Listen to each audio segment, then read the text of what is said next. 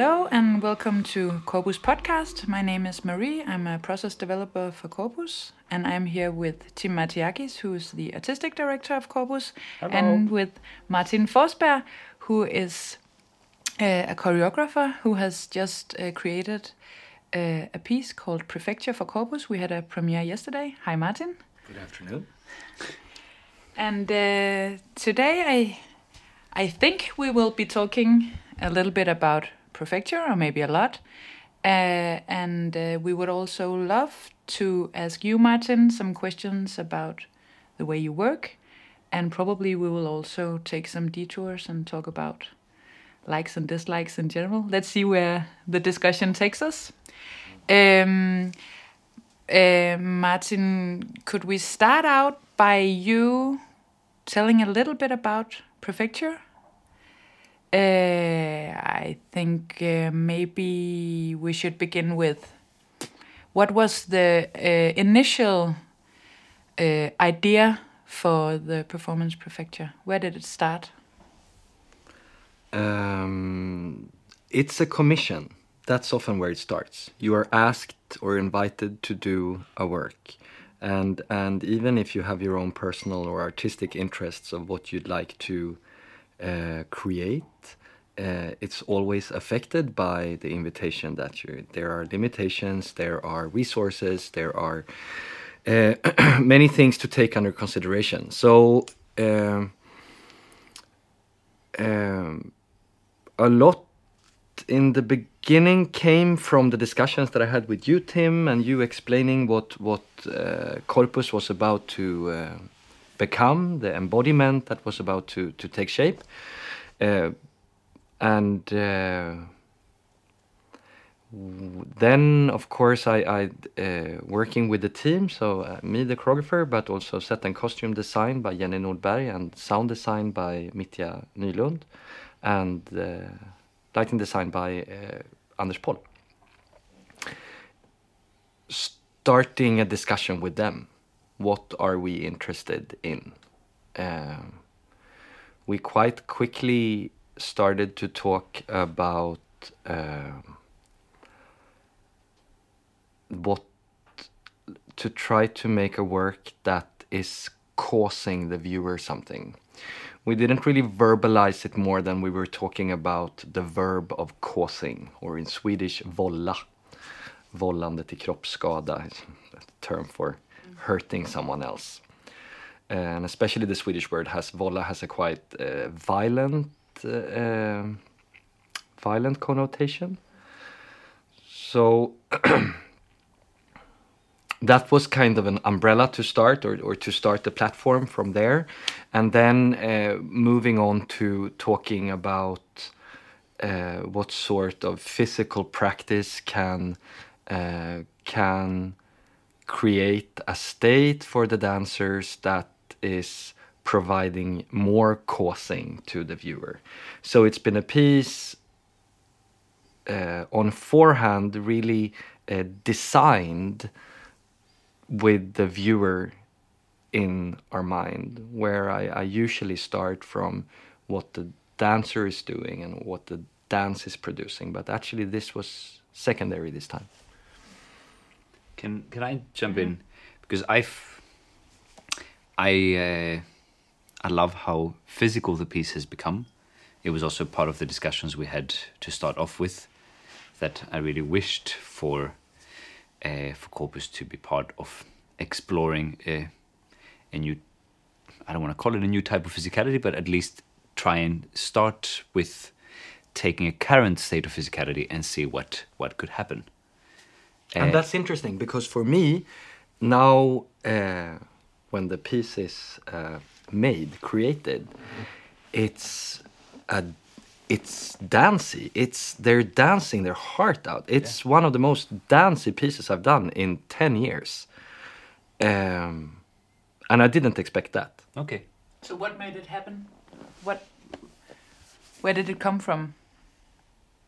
Well, that that comes from from where we started the the practice. We talked a lot about uh, instead of approaching movement through form, um, approaching movement through sensation, which is of course known in, in the contemporary dance world, uh, Gaga technique, or, or uh, we didn't approach it through sensation in that way. We did very concrete or practical working with the sensation of your muscle tone. How is the sensation of uh, the tension in your muscles, and how high is that tension?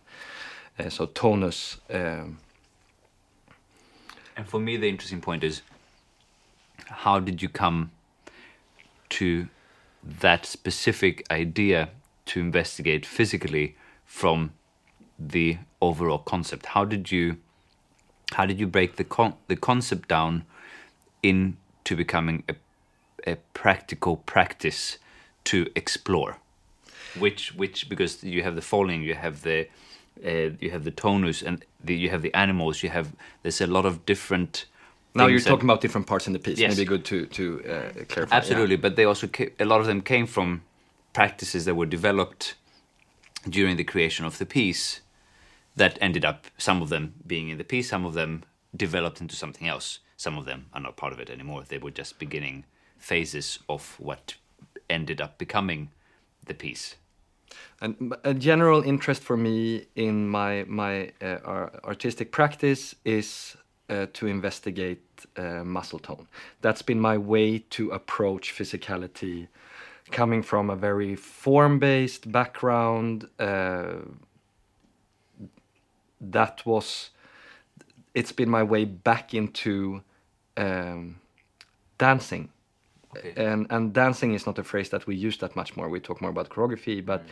but I wanted to come back into dancing. But the way I, I, I wanted to come into it was I was trying to figure out a new way to get moving or a new source, and that was uh, muscle tone. And this is a practice that I've started.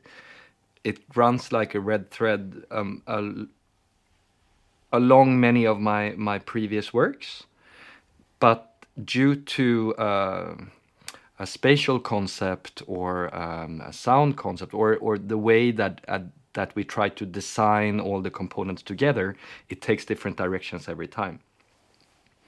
So you mentioned animals, which is a section in the piece that we call animals, where we started working with studying animals, uh, but studying it from from uh, the the muscle tone, the brittle, uh, the brittle lightness of a of a bird's wing or um, a newly born horse that tries to stand on their leg, and how how that. Uh, so in that way. Um, that became specific, working with trying to find the muscle tone of an animal. And then going on, we then started to, to create hybrids. So Nastya Ivanova, one of the dancers, she has a, a section where she works with the muscle tone of a newborn um, newborn horse and uh, uh, a parrot, and she mixes those two. Um, but she's using muscle tone um, as her uh, a task. So she she makes assumptions about how the muscle tone of a parrot and the newborn horse is, and then those assumptions becomes her uh, physicality. What is it that first caught your interest in trying to explore muscle tone as as an ongoing practice? The the I discovered that it didn't. Uh, it was so um, concrete. It's something you can actually sense, and the more you've trained, you can you have a higher sensibility for it. So. Uh, it's it's very it's quite easy to verbalize when you talk about it and you can even in in, in I did a piece a couple of years ago clusterfuck uh, at Gothenburg in Gothenburg and there we actually gave the different tonuses uh, number. So it was like a one, which was almost like a sleeping released REM thing, and uh, and and then uh, going up to six, I think. So th there was an increase in tonus on the way. Um, so that is uh, it's it's super clear to navigate through, and it's a way that you can keep a, a dialogue with between dancer uh, and dancers, and uh, and the outcome is often interesting because it's an ongoing you don't stop sensing just because you master or you break a code of the system. It keeps on being very present in your body. Uh, yeah. And it's not narrative which i find is is is uh, it's so concrete. So it's not uh, it's so concrete that uh, that a viewer can if they want to project any sort of narrative to that but it's not made to be narrative Did you discover new things in this way of working? You probably did, but does any spe- do any specific discoveries come to mind when you when when you look back at the creation of Prefecture working with muscle tone? Did you discover new details in working with it? I think we as mentioned earlier the animals. I think that is also uh, it's partly a representation because you imagine first you study an animal uh, and then you imagine the tonus or the physicality of that and then you try to embody that yourself. so bringing in bringing in some sort of representation into the work without becoming too psychological about it has been uh, opened a lot of of new um, new spheres uh, to continue in. Yeah. Such as. Now I get interested. Yeah, yeah, yeah, yeah. yeah. um, Because the- it's funny why why I'm why I'm interested is because representation in uh, dance at this stage of dance's modern dance's existence is is almost a taboo in that you don't dance has been representational. It has moved away from that over many many many years. The fact that you have found a way to now link representation in an other uh, in an other way that is not representative one to one but it's something that we can all relate to and start working from i find very interesting. But to me, if I understand you right, the representation aspect of it is in the task. In Yes, the it is absolutely. it's it's where you set off, but when you put it on stage and for the audience, it is not representational. Do you know what I mean? You are not trying to tell me this is a horse. you are the dancer is working with this idea of a horse or another animal, but uh, it is not i'm not told as an audience that this is the way i should perceive it you know what i mean No. Um, yeah, I know what you mean. I'm I'm I'm thinking when you're talking. So, uh, linking first back to you, Tim. Um, I see uh, I see a lot of representation. I see it um, in performing arts and and in contemporary dance still. I don't mind it. I also see new narratives coming in play. It doesn't necessarily needs to be a linear narrative or uh, uh, but it has kind of a sort of a, a psychological source. Um, and um and I f- what I'm trying to do is to create a clean slate for the viewer because I know that people stepping into a theater have certain expectations, especially if they're stepping into the Royal Theater in Copenhagen. Yes, we are in a black box in Asalen, uh, but still the the ghost-like traditions and the beast of the narrative is very present still for a lot of people. Um, but there has been a, a quite successful divorce between dance and theater. Uh, but especially in in the institutions, and especially because corpus is, is still linked to uh, the ballet, there is there is a tradition of of being narrative very still uh, at large. I would say. Um, so what I'm interested in is how to distort and abstract the potential of a linear narrative at the same time as I know that people will uh, and are free to project that onto what they see. and that's what I find the most interesting. Simply because I find that, or as I've been told or read, I can't remember, but we are logically thinking beings. So we will try and make sense out of whatever abstraction is given to us. We will try, based on our experiences, to find some kind of uh, understanding of it. Well, but but it's difference between understanding and how. What are you understanding? So there is this saying that one is an occasion, two is a direction, three is a pattern, and a pattern is also a narrative because it's a recognition of.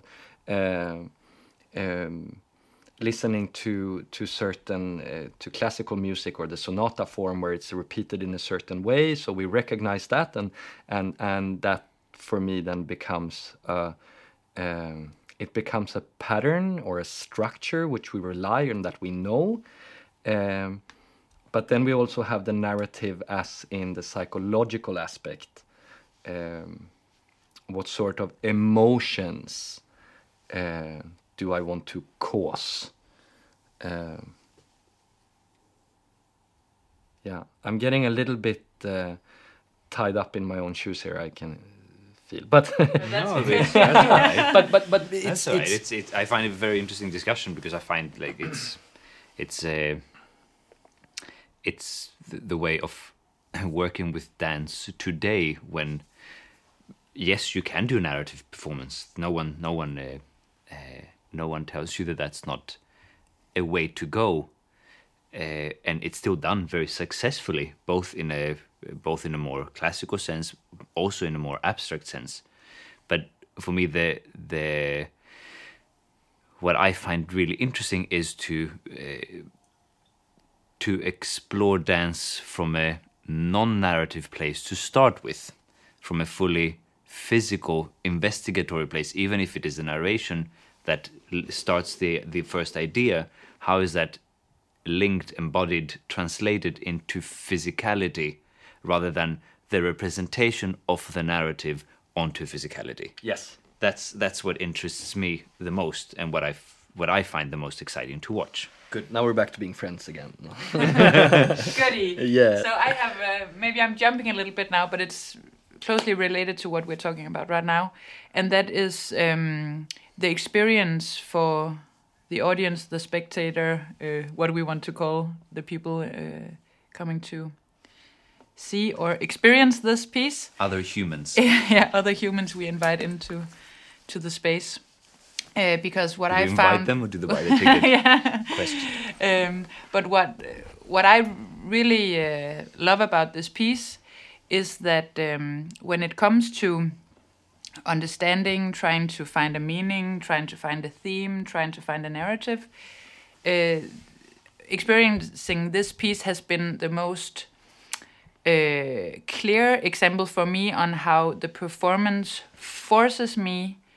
t- Uh, it it it it forces me to give up a lot of times uh, during the performance. I maybe I see little narratives, but then they are then they disappear.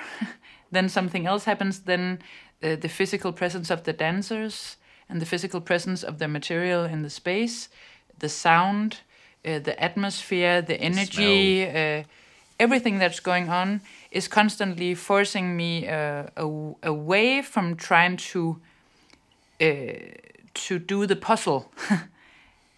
so I I constantly like lose lose my my train of narrative, so to speak, and I'm forced back to experiencing the piece. If that makes sense, and I I think that's uh, I've never felt that as strongly before with a piece, uh, and um, th- for me that's um, that's a really great experience. There is like this non-representable quality, which is uh, that we've been trying to achieve. A keyword has been uh, distortion, Yeah. and you see it in, in different layers and, and in different uh, uh, parameters throughout the work. Parameters, parameters, par- Parameters. yes. Uh, thank you.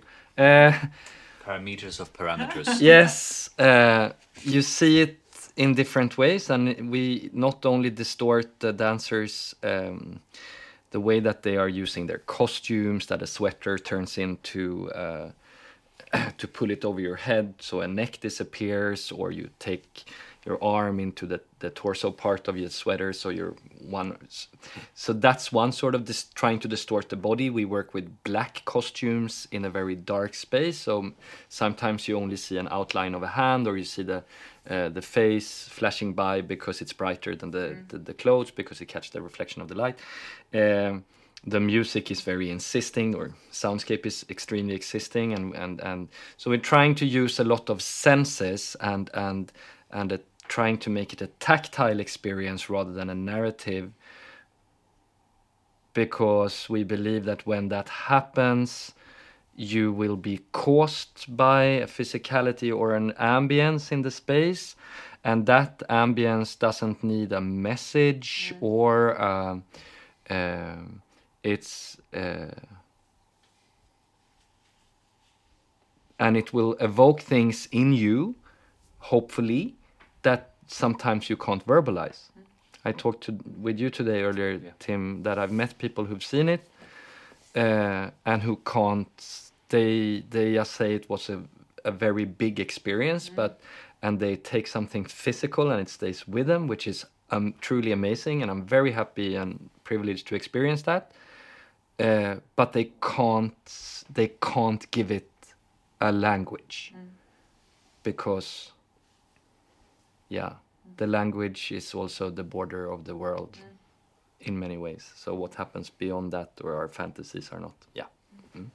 We've been talking uh, on on this uh, podcast, previous episodes, a lot about um, pieces that, in different ways, try to interact or uh, uh be together with the audience in different ways.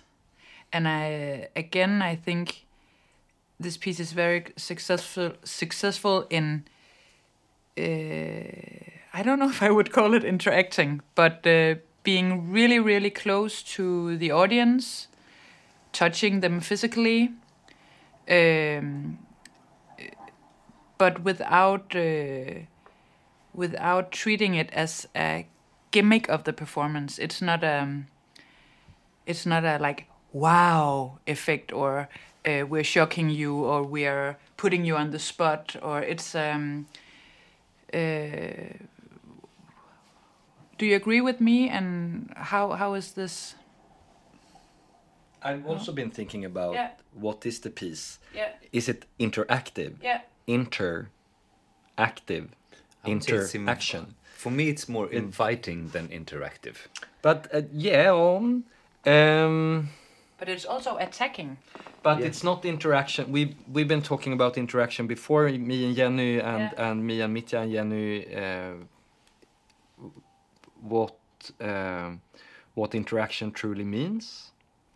Um, I I went to a performance uh, called Big White Shark, a theater performance where you're locked into a, a pink, beautiful space with one actor. Um, and there is a place where she tries to kiss one of the audience members. And How she many audience members?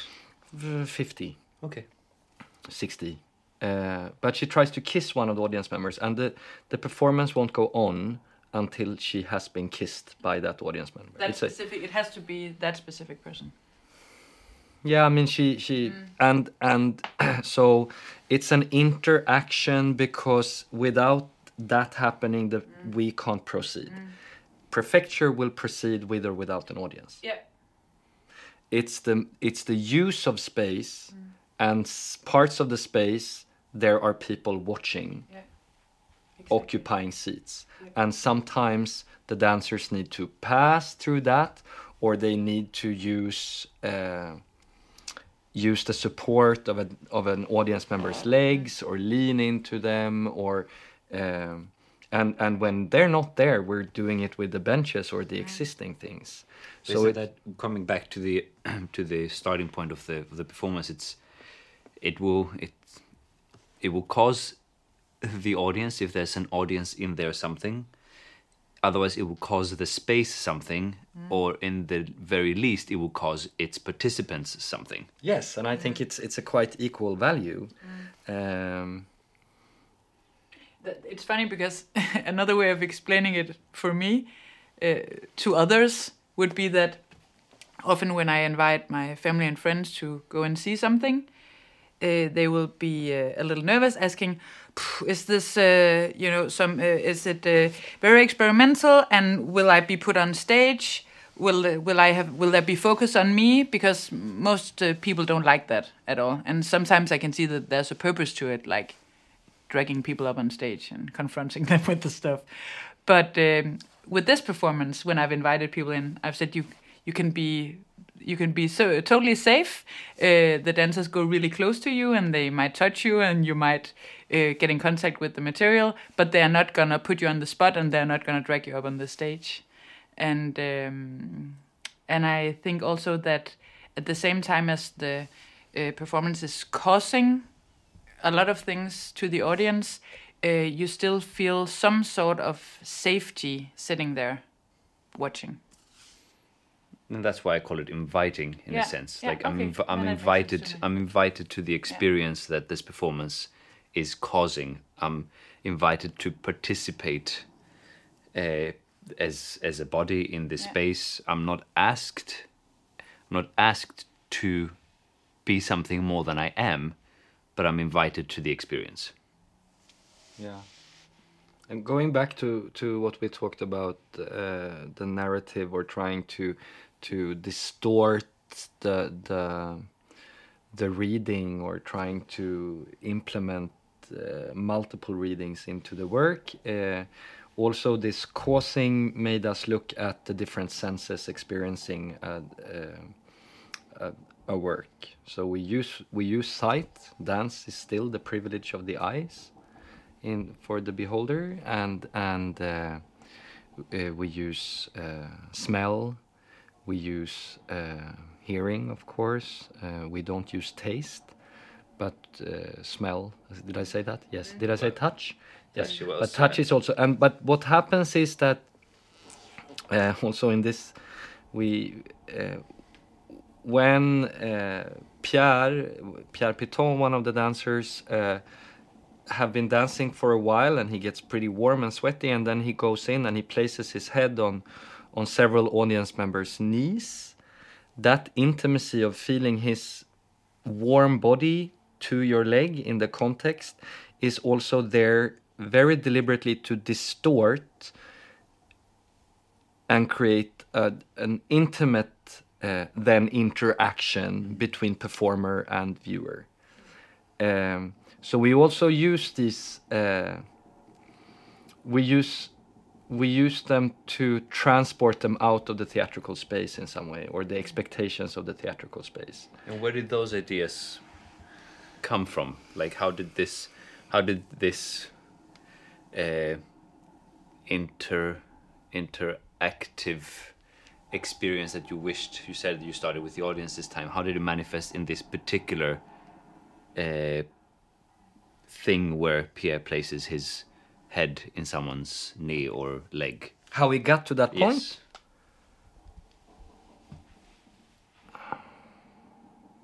Why that? Why that, and not something completely different?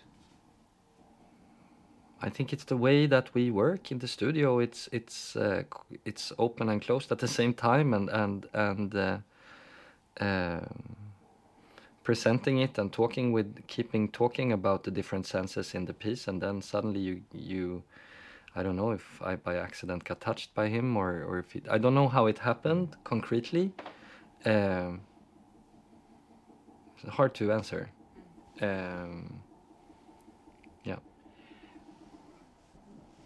What is it in the way the dancers are in the space that uh, makes me feel so safe watching it? Of course, I'm I'm very uh, affected by everything that's happening, and it, and it can be a very violent experience. But I still feel that uh, the dancers are in control of what's going on. Uh, and I am not uh, afraid that something uh, totally um, grænseoverskridende.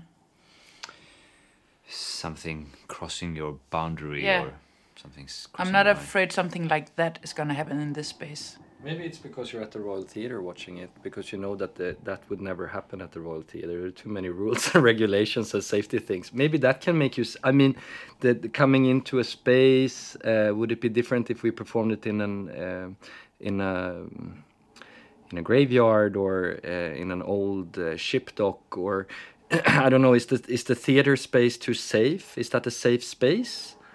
Sometimes. Um, But I, but to me, it's also something about the way the dancers are in the space. That they are, they have the power of the space. They are controlling everything that's going on. Um, But isn't that the case? But isn't that the case with every performing?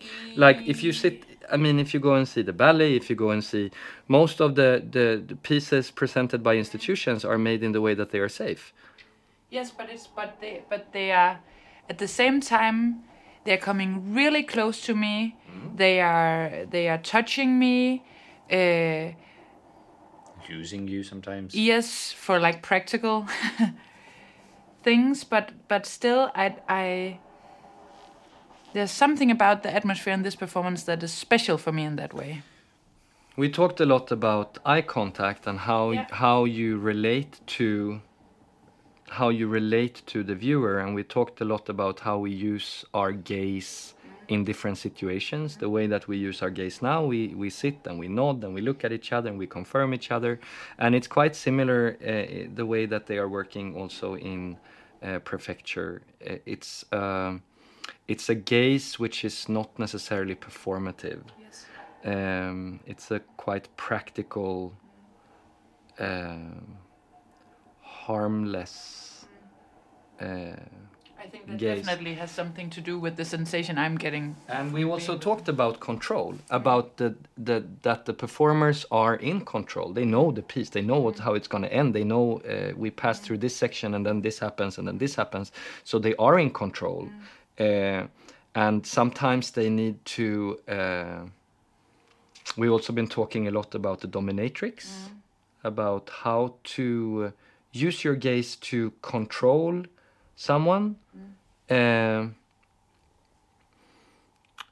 without becoming a dominatrix but what are then the what's the tonus in the eyes of the dominatrix? No but but but you get the point right? Yeah. Yeah. uh, but i think actually now i found out what i what's going on.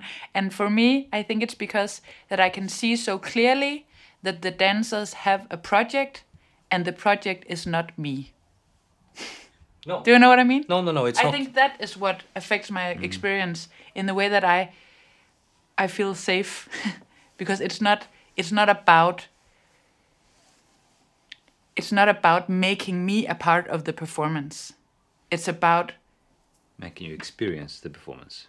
not even that. Maybe they are not. just they are they are interacting with the materials. They are in the space. They are doing their projects and I am there also and I'm welcome to be there, but the project is not me. Does it make sense? Yeah. I think that Yeah. describes my okay my feeling of being in a very violent room at the same time feeling safe that I'm not suddenly part of some theatrical gimmick of putting me on stage or something like that. Hmm. okay They're not interested in me. Uh, no no no Yeah. no Talking I- about the safety of. Uh, sorry, I'm jumping. Can I? yeah sure Jump. Talking about the safety of the theater space. Would it be possible to move this this piece outside? Because it's so dependent on light and smoke and smoke.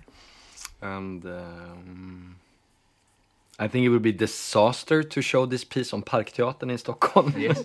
in Vitabergsparken or you know this outdoor Good or bad disaster? it, I th- um, no, but I think that that um another thing with this the piece prefecture and also the title is that that the title comes from that we try to establish our own uh, our own norms and our own universe. Oh, I don't like that word. Uh, our own uh, habitation within uh, within the four walls. So we try to to um, simulate weather. We have a wind machine. We have uh, we have the the fragrance which is of like a, a wet forest or a, a basement so putting it outside would probably destroy that so in that way we are using the the theatrical connotations at the same time as we're trying to push them oh it's a it's very it's a paradox i'm a hypocrite That's good. Yeah. So, um, Martin, uh, how would you describe yourself as a choreographer? Do you have a specific method or several methods? How would you describe it? I yeah, um I would say that I'm adaptable, um, and that comes out of uh, that I have an interest in meeting a lot of people. I'm curious, um, and I like to to try new things. Um, so the method, it's more of an interest and then there are different ways of devising an interest together with others collaborators but it changes every time. Uh, sometimes it's sometimes it depends on the the nature of the project. Is it a commission? Is it something that i initiate myself? Um, but there are um i don't i don't see myself as a free artist. I'm not unfree in any way either but uh, I'm quite aware about the circumstances around me if it comes to culture politics or uh, how this part of the world is kind of constituted uh, and and in that way sometimes I'm I'm quite pragmatic I would say. Right um, Yeah, yeah. I don't. You might need to ask more. Uh, how is your relation to the dancers? That's I know that's hard to say in general, but when you start a new process, for example, let's be specific. You just did you just uh, did this process with us with uh, with the Corpus to create prefecture, and uh, first day of rehearsal. uh, how do you position yourself in relation to the dancers? What is the relationship you wish to have to them? Wish and outcome. Um, I always wish to be more of a project leader than the authoritarian choreographer, but I am super authoritarian as a person, so I often kind of slip into that anyhow, and that is something I'm really working with. Uh, it would probably be the most like the the part that I try to work with the most, but I always end up, and often because there is time pressure and we need to produce something and it needs to become something, and there's a premiere coming up, and then you get stressed and and um, and author- authoritarian, I would say in a quite good way. Um, I'm not mean. Uh, so what did we do the first day? We I start. remember. What did we? do? We started with being your own boss. Was that the no? What? No, we started with uh, lying down, and people had 15 minutes. You had to be completely uh, passive. You couldn't. You you did, you had no will to move. You had no possibility of moving. and, then it I- was the it was the group, and it was the group, the the other uh, four five. I was part of. I remember of the practice as well, where we slowly had to give life or give will. I think it was will you described to the the different body parts to start moving, and then eventually the will took over and started moving where you were trying to, as a as a person that's initiated this, to kind of contain it somehow or guide it or. and it was also about the so that's also the the uh, for me that's been the beginning of starting working with tonus is that you start not having tonus and the people around you manipulate you. And then the will uh, is actually the tonus starting to kick in. So you start to lead your or hold uphold your own body.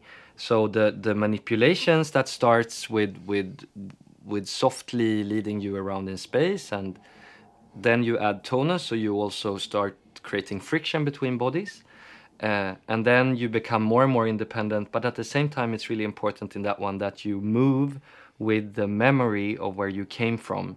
So that often causes the body to uh, start. Uh, you start to negotiate your logic inside of that work. Um, that was yes, that was the first thing we did, and it was that was it, the first uh, thing you did uh, on the second day of rehearsal because on the first day we only talked. yeah we only talked. That's We had the true. Yeah. presentation the first Yeah. day. That was true. Yeah. Um, but you see, already there, I position myself as an authoritarian Yeah. because I present an idea and I ask them to do it. Yes. Um, maybe I should try doing. I don't know. What kind of process could we and could if Corpus wanted to invite you in, in a process that uh, totally challenged all your habits as a choreographer? What kind of invitation should we give you? Be careful what you wish for. I did, but this is also linked to authority. Um, but it was was uh, a lot of obstacles. This was in my third year in in the school in the choreography education, and we we did uh, we did an abstraction project. It was called, and and I think at the same time I was I was reading this. Uh, what's the name of the book? The the dice player, tärningsspelaren, the guy who puts his life at risk. Man. The dice man. He puts his life at risk because he takes all the decisions through a dice. Um, and that was also mixed up with reading about John Cage and Merce Cunningham and, and chance operations and blah blah blah.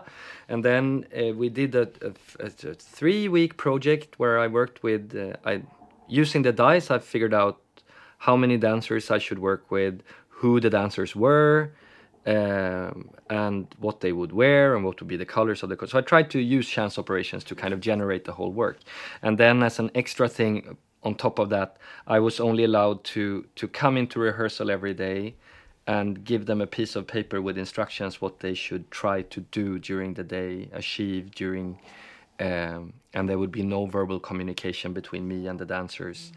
Um, I don't know if the dancers talk to each other.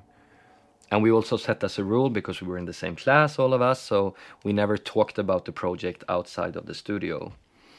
Uh, and that piece was quite quite remarkable, actually. It was nice. Um, but that then I am I'm a super uh, authority, of course, because I set the agenda every day. But I also I also give place for them to to interpret that and to go in different directions. Could we radicalize that that process concept you're talking about there? But didn't didn't uh, uh, God himself, William Forsythe, do this piece where he just sent instructions, faxed. This was probably in the nineties where you were faxing things back and forth, and he was basically faxing a whole choreography to a company that then performed it. Or, I think so, a piece from William Forsythe instead of a piece by William Yeah. Forsythe.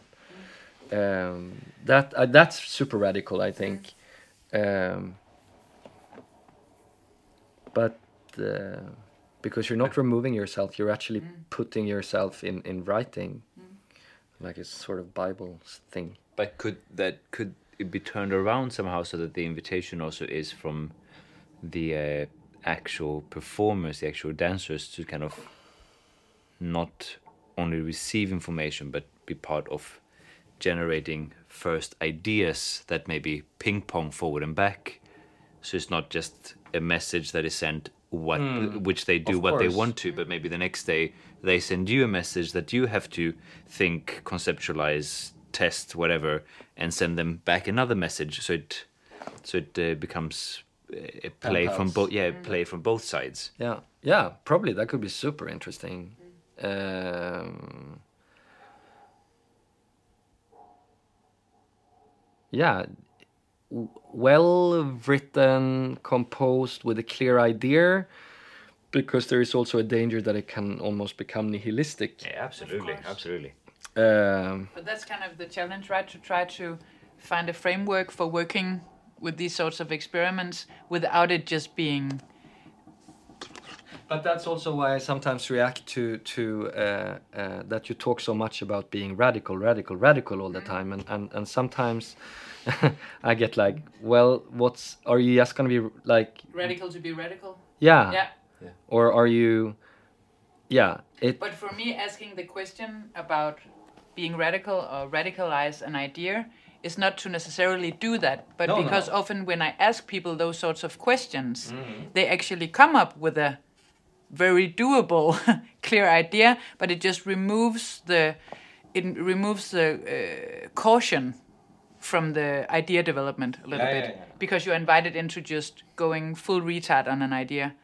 And uh, so that's kind of like just a trick question. It's not so no, much but that because and that I can appreciate Yeah. and really and that has happened in Yeah. this project uh, in prefecture where where we almost got lost in the aesthetics and we got lost in the tonus and we got lost in not lost but we we we went in and we closed the door and we worked on that and then we also for our listeners how many are they four Four and a half. four and a half uh, no but but We're but so popular. But now we're doing it in english so maybe Yeah, two so- more yes Maybe, maybe. uh, no, but but uh, we another thing in this project has uh, in during this creation has been that we're doing a run of the piece or of the work every Friday at yes, that's important. at We at three thirty or two thirty or two. I don't know when we started, but we started having a ninety minute run, whatever we had. So we had to stretch things after for nine three minutes. days. Mm-hmm. After three days, we had the first one, and we've been having one every Friday. And somewhere there, we also got lost in the aesthetics. Probably, I don't know that I Mitya was not lost and Jenny was not lost, but I think me and Matthias, Matthias Sunesson, who's been the rehearsal director, also a very important person to uh, to mention. I think, uh, or I know, uh, we probably got lost a bit in that. But what we did was that we we st- we we created materia. We created what um we we developed a practice, uh, but we forgot a little bit about the space. But isn't that? But but I, re- I, no, let me uh, uh, hush Tim. no, no. baby. Uh, no, but but what you then did, Tim, after a run through, you sent us an email, a feedback, and and uh, that was really good because you reminded we we reminded us where where we came from and what we talked about in the beginning, and how we didn't really see how lost we were, and then this happened like one and a half week ago, I think, and then we could actually go back to causing. So we went back to that. But what we then found, which is the good thing, is that we found that we had materia, we had practice that was really strong to co- to coexist with this causing. Um, and I will be um, forever grateful for that. and I'm very happy that you took it the way uh, the way it the way it was meant, uh, and it's also something. I mean, talking about uh, positioning and authority and all that. It's also uh, uh, I need to figure out how how I exist in asking people to come in and create work and be part of something at the same time as I have a kind of overview and a kind of general direction I wish for the project as a total to develop to without overstepping a personal boundary, without uh, causing the work what I wanted to, because that would be a mistake, I feel. But I also have a really hard time to just shut up and just let it be. So it's Yeah, a yeah, yeah, so it's a difficult. uh, It, I think it'll be an ever an ever going investigation. I don't think I'll ever find the like, and that's what I do for each specific project because it's all in the different interactions you have with people. And I feel that we've had a really fantastic interaction from the beginning. We've I, I feel we've had really wonderful talks about corpus in general, about the piece, about the dancers, about the uh, the team, etc., etc. So I also felt that I had the uh, I felt I kind of owed it to you to at least let you know. Yeah, but that, that was that was uh, highly appreciated. and it could have also been taken if it was sent at another point an hour later a day before it might have caused something completely different it might have been like you know what don't don't get mixed in this. We know where we're going. So uh, it's But this is what is very exciting about the whole Corpus project for me is to find out how to uh, how to create uh, a dynamic um, framework for what's going for the when we invite people in to work with us or for us in different ways how do we how do we um, create a framework for that how do we position ourselves how do we we uh, But I've been I've been What- constantly invited in, Yeah. into these discussions. yes yes I, and and your thoughts, and we even had a special meeting about it at Holbergs there. Yeah. Um, and I think the confusing part being a guest coming in is that you are within the, the framework of the Royal Theatre. You have the workshops, you have the tailors, you have you have this huge theatre machine crushing you, molding you into how you've done performances since the what is it, 1800, blah blah blah. You know. Um, and then you also have this uh, in between space where you talk about different things. And that's super confusing mm-hmm. because you have you have the theater machine and you have the freedom and the discussion and, and how to do it differently. Yeah. that's, a tricky that's yeah. a very tricky thing. It's super tricky it's super confusing and it for me it's the whole project. It's the it's the this is what we're investigating. How do we do this? Yeah. and of course we're not even near to have figured any of it out yet. We've just started to try to figure it out. But to me it's super exciting and to me also a lot of the uh, mistakes we're doing or a lot of the things we're trying and then ooh whoa not the way to do it is also uh, what makes hopefully makes working with corpus uh, exciting and like a dynamic experience where you are also sometimes uh, forced to be like okay guys uh, not now step away uh, let us work. Uh, but i think that that's also um, that's also part of it and it also has value for me to uh, that we dare to try things and sometimes we're too much and sometimes we need to shut up and walk away uh, and sometimes uh, we nail it. And i think that's uh, that's a good thing even though hard to balance and confusing for people in general Confusing for us, yeah yeah yeah, yeah. but Yeah. it's a, but it's a it's a work in progress it's a work in progress, and it's also the kind of the interesting part of the project in a way to see what how what what role can a national institution of dance have today? What what if if we are so-called new, whatever you assign to that word? What what how are we supposed to function under these under this umbrella, under these uh, ways of doing theater, dance, etc., etc., that have been constructed to function in a very specific way for very specific types of productions, for and they're exceptionally effective in doing that. And how do we function in that? What is what is it we are causing, if we go back to that word, uh, for good or bad? And how and what does it cause us back? And it's uh, I think it'll take years to have a, a clear understanding of the the mechanics in it and what exactly is going on. But it's uh, I find it a very interesting yeah me too uh, task in general. yeah I Yeah, think sure. what I think the right now for me, I knew it already, but it's just been even more clear to me now is transparency. Uh, transparency. I think Mitya also said that directly to me. Like you need to be, t- you need to explain more what you're doing.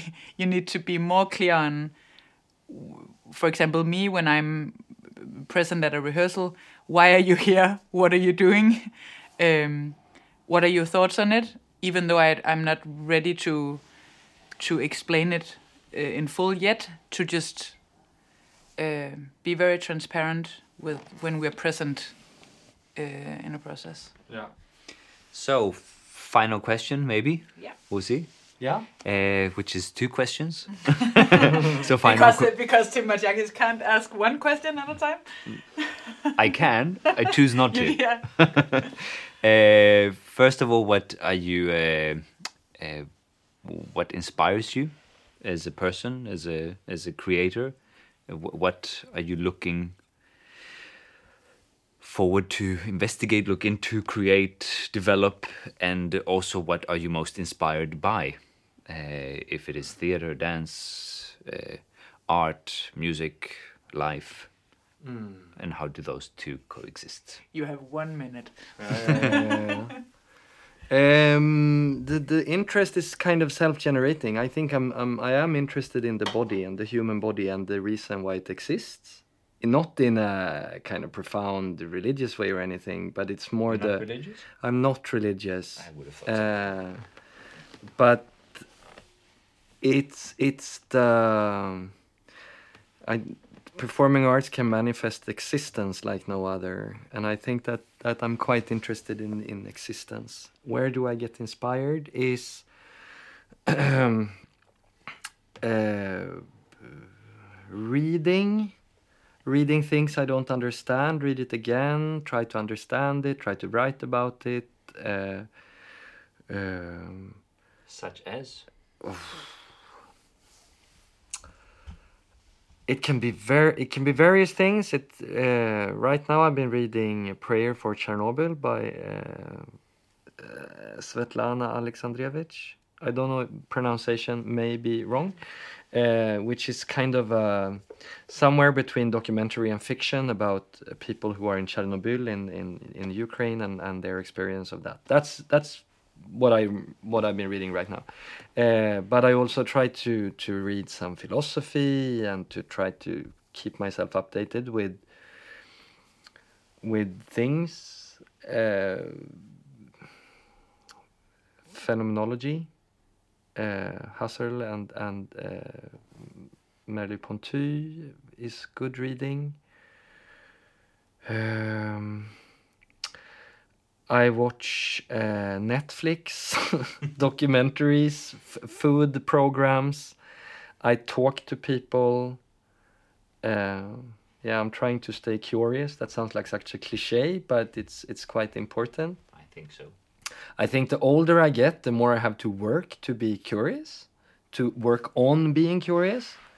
Um, the assumption of life is kind of closing in, uh, strangling you slowly, uh, and I think it's it's uh, trying to stay the to keep on asking questions and um, I tried, yeah, mm, maybe that is uh, the I think that's That's a nice Great. end. it's a, that's a good way to end it. But we can't end the podcast without a song. And Martin, yes. um, You have to choose a song for us to to sing. a song for us to sing. Well, uh, now I heard yesterday what you usually sing, Yeah. Okay. uh, and I think it would be nice that we uh, we tried something different One. from what you've done before. Yes. I don't have any earphones, uh, but that's probably fine. We can play it and then we try to sing on top of it. I Yeah. play it pretty low. Okay. It's uh, no. Uh, there is. We. I don't think we should sing the whole one, because it's quite long. Um, there are no lyrics. It's just trying to stay on track Yeah. and try to really stay with the instrument. I think that's important. So we're humming. If you feel that that's the your Yeah, interpretation of the the Okay. the instrument. Yeah. See, I need to put down the volume a little bit more. You ready? Yeah. Dun, dun, da da da da da da da da da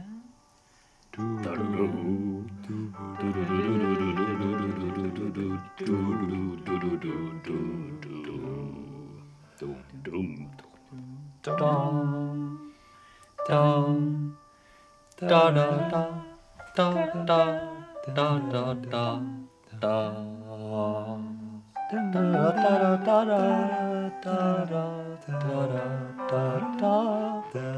da do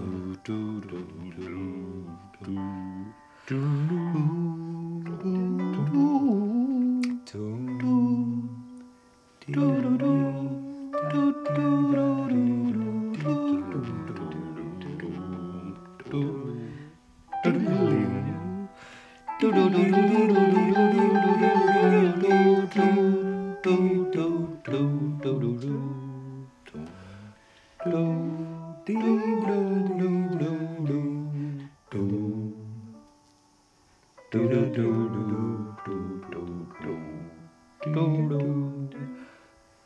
Da da dee da da da dee da da dee da da da da dee da. There we go. Well done. Wonderful, Glenn Gould. That Thank was you. this was the last recording of him.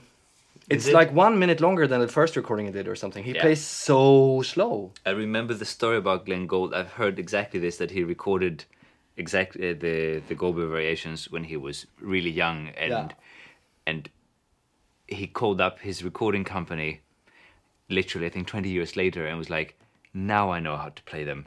I want to play them again." And they were like, "You already have a recording. We don't want to like. It's the same thing. He goes, What about something new?" He's like, "No, I have to play it again.